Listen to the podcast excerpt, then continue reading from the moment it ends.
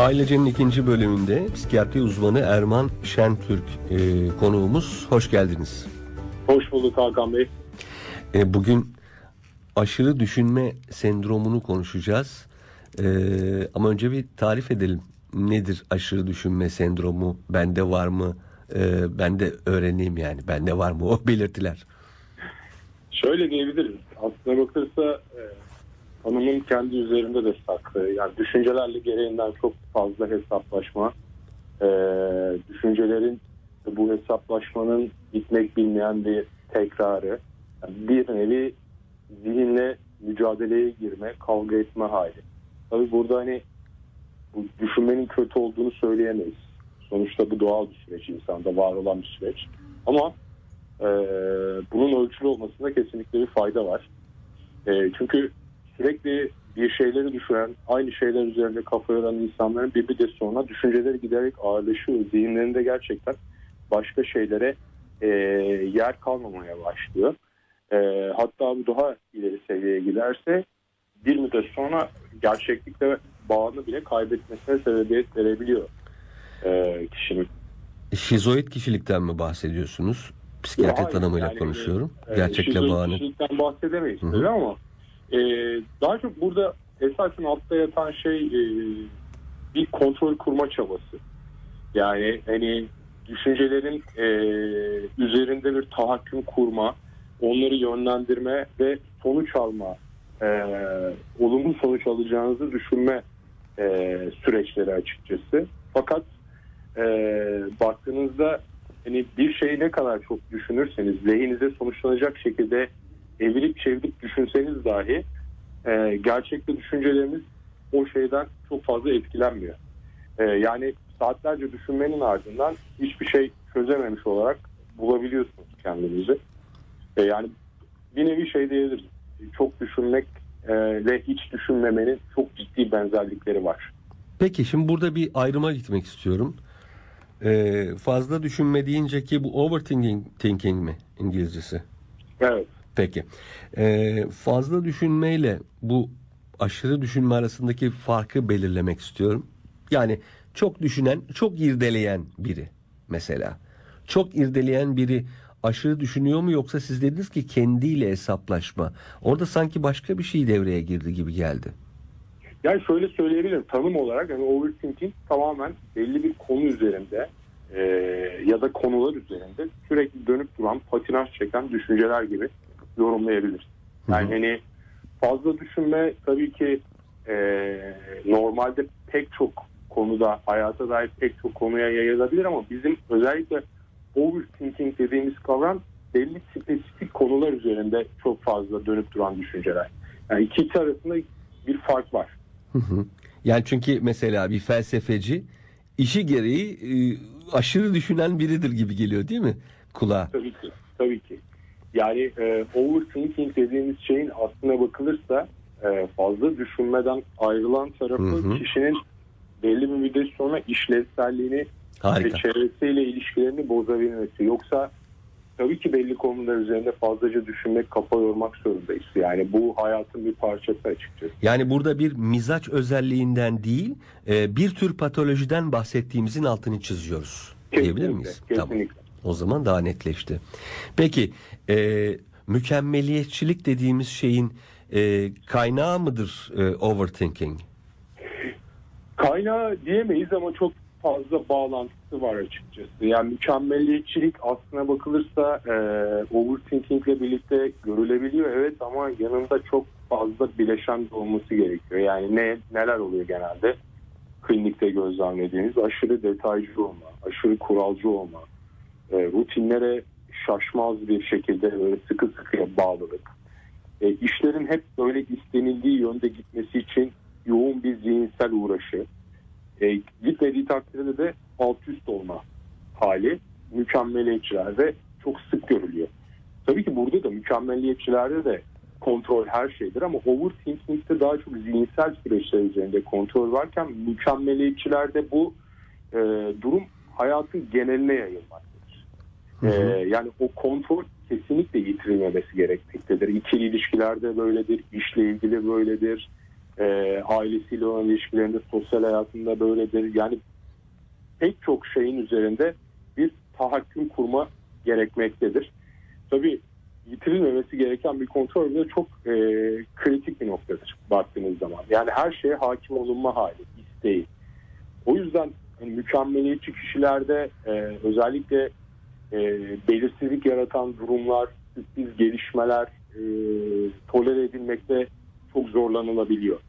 E, bu yüzden mükemmeliyetçi kişilik özelliklerine sahip bireyler daha çok böyle hep bir kaygı, endişe hali içinde olabiliyorlar. Çünkü hayatta her şeyin üzerinde bir kontrol kurmak çok olası bir şey değil. Tabii bu da e, bazen klinikte karşımıza çok olumsuz tablolarla çıkabiliyor. Yani en çok gözlemlediğimiz işte tekrarlayan olumsuz düşünce kalıpları ve davranışlar ki bunun en önemli yansıması obsesif kompulsif bozukluk mesela. Hı hı. Mükemmeliyetçilikte çok sık görülen bir rahatsızlıktır. Yine anksiyete bozukluğu ve depresif bozukluklar da mükemmeliyetçi kişilik özellikleri olan bireylerde fazlaca gördüğümüz psikiyatrik bozukluklar. Şimdi ben bunu neden neden size sordum? Çünkü sorularım ve sorularımın hazırlanışı aşağı yukarı yapımcım hazırlar sorularımı koyar. Ben bazen bağlı kalırım bazen kalmam sohbetin girişine göre. Önümdeki sorular e, aşırı düşünme sendromu arasına yedirilmiş mükemmeliyetçilik sorularından mürekkep.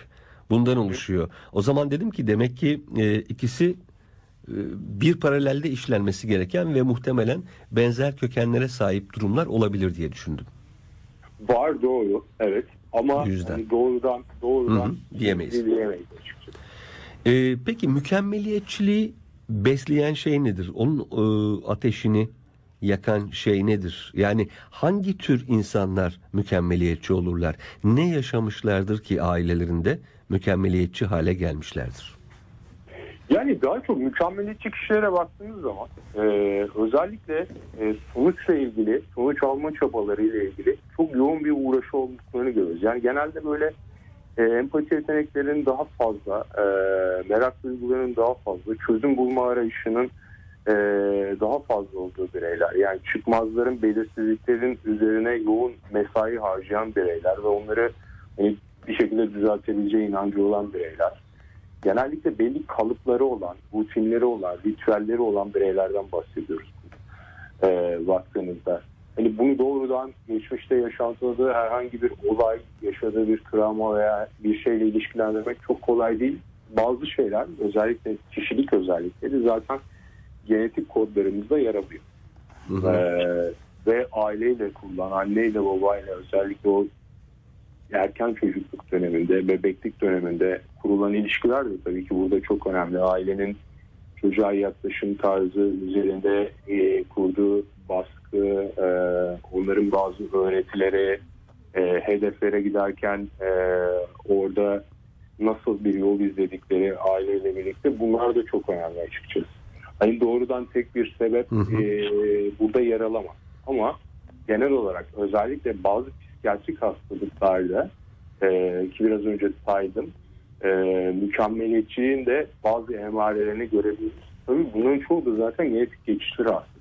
Yani hani birinci derece e, yakınlarda, akrabalarda varsa bir alt kuşakta görme olasılığı daha fazla olan şeyler. Yani o yüzden hani mükemmeliyetçi kişilik özelliklerine sahip olan bireylerde hani bireylerin şunu da çok sık görüyoruz. Yani kendilerini çok fazla suçluyorlar. Ben neden böyleyim? Hatta hayatta en fazla öyle imlendikleri insanlar genellikle böyle çok hani çok fazla şey öğrensen çok rahat olan hani ve işleri bir şekilde hep yolunda giden bireylere daha fazla bir imrenme hali oluyor. Ama nasıl o insanlar o özelliklere böyle bilerek isteyerek e, kabullenmedilerse yani bazı şeyler gerçekten hani e, kodlarımızda genetik kodlarımızda var çevresel faktörleri de yaşam içerisinde biz sonuçta yönetemiyoruz pek çok şeyi.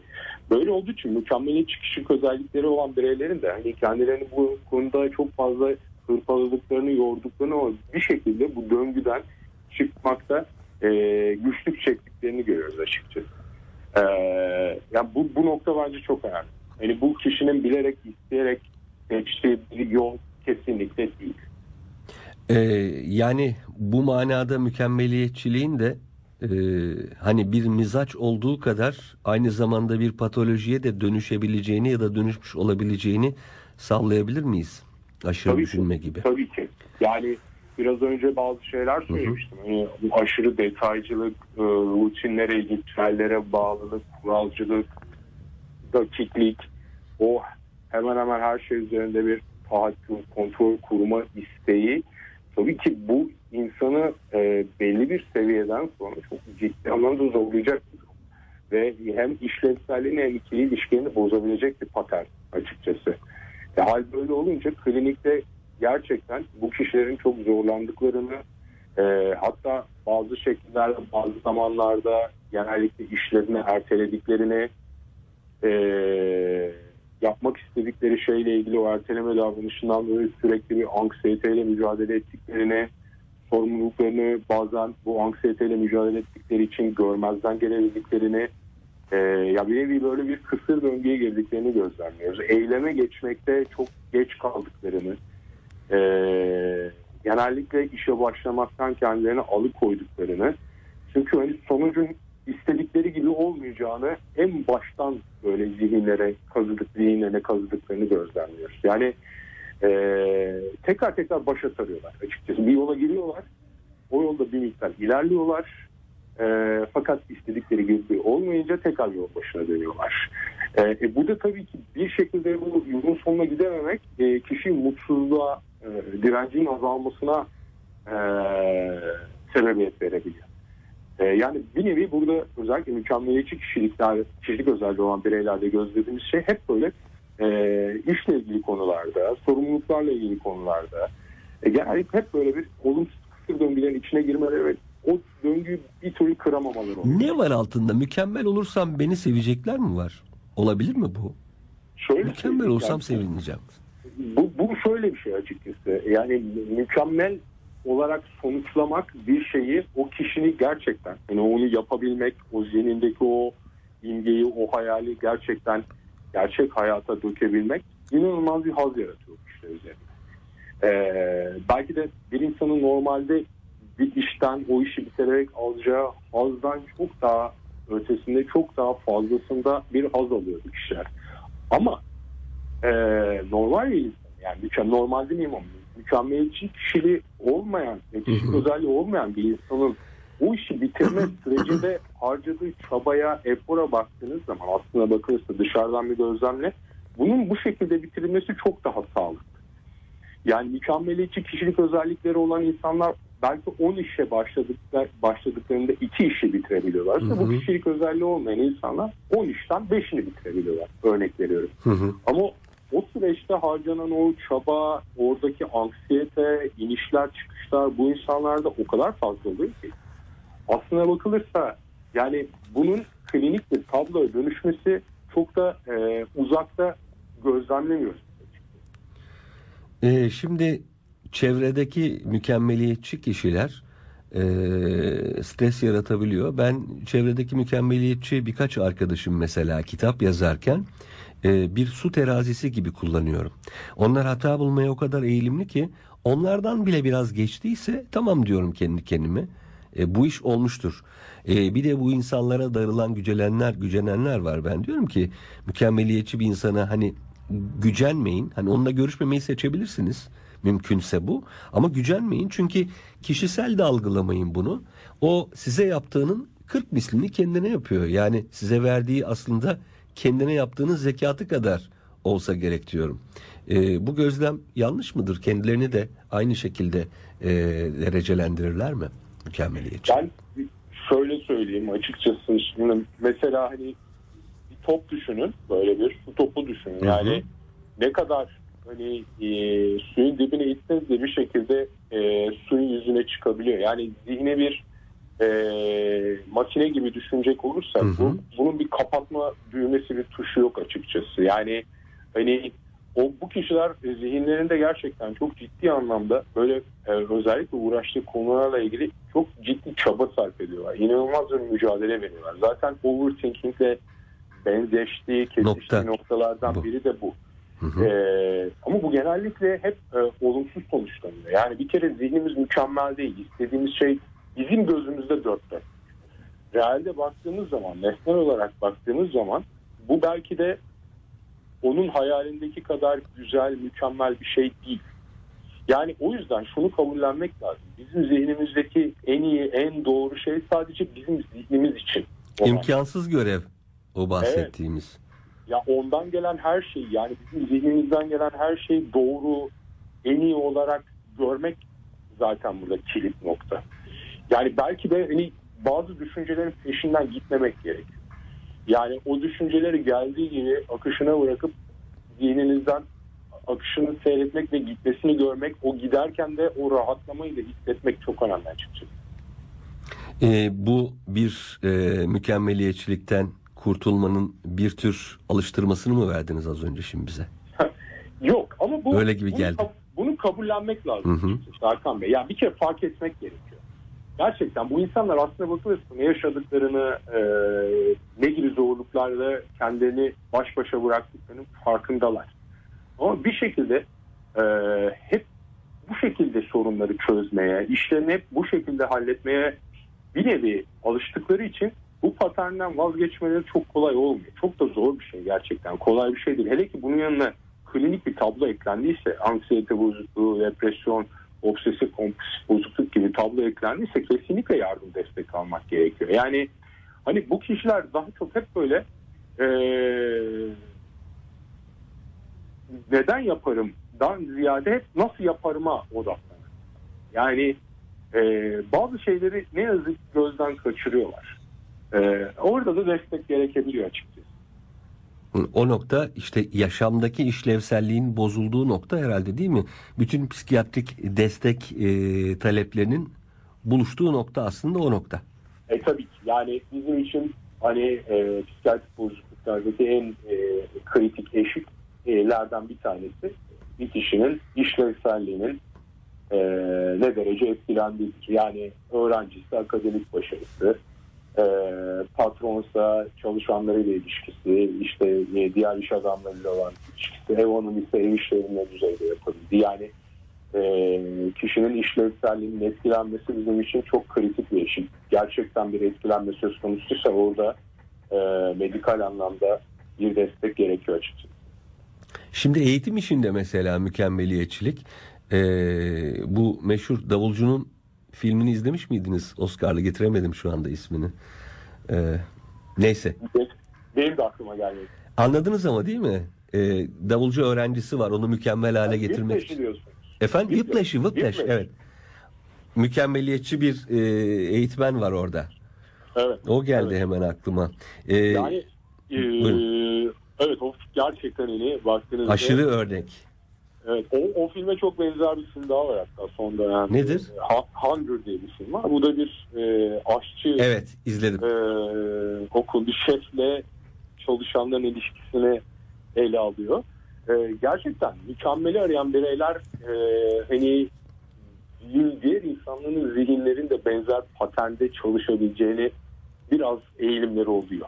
E, diğer insanların da kendileri gibi düşündüğünü, e, iş çözme e, yöntemlerinin, biçimlerinin o şekilde olduğunu ve e, eğer böyle bir insanla çalışıyorsunuz, hele bu sizin, bu kişi sizin patronunuzsa e, hani beklentilerinin ya altında çalışan insanların da beklentilerinin o yönde olduğunu yani çalışma tarzlarının biçimlerinin o yönde olduğunu düşünüyorlar.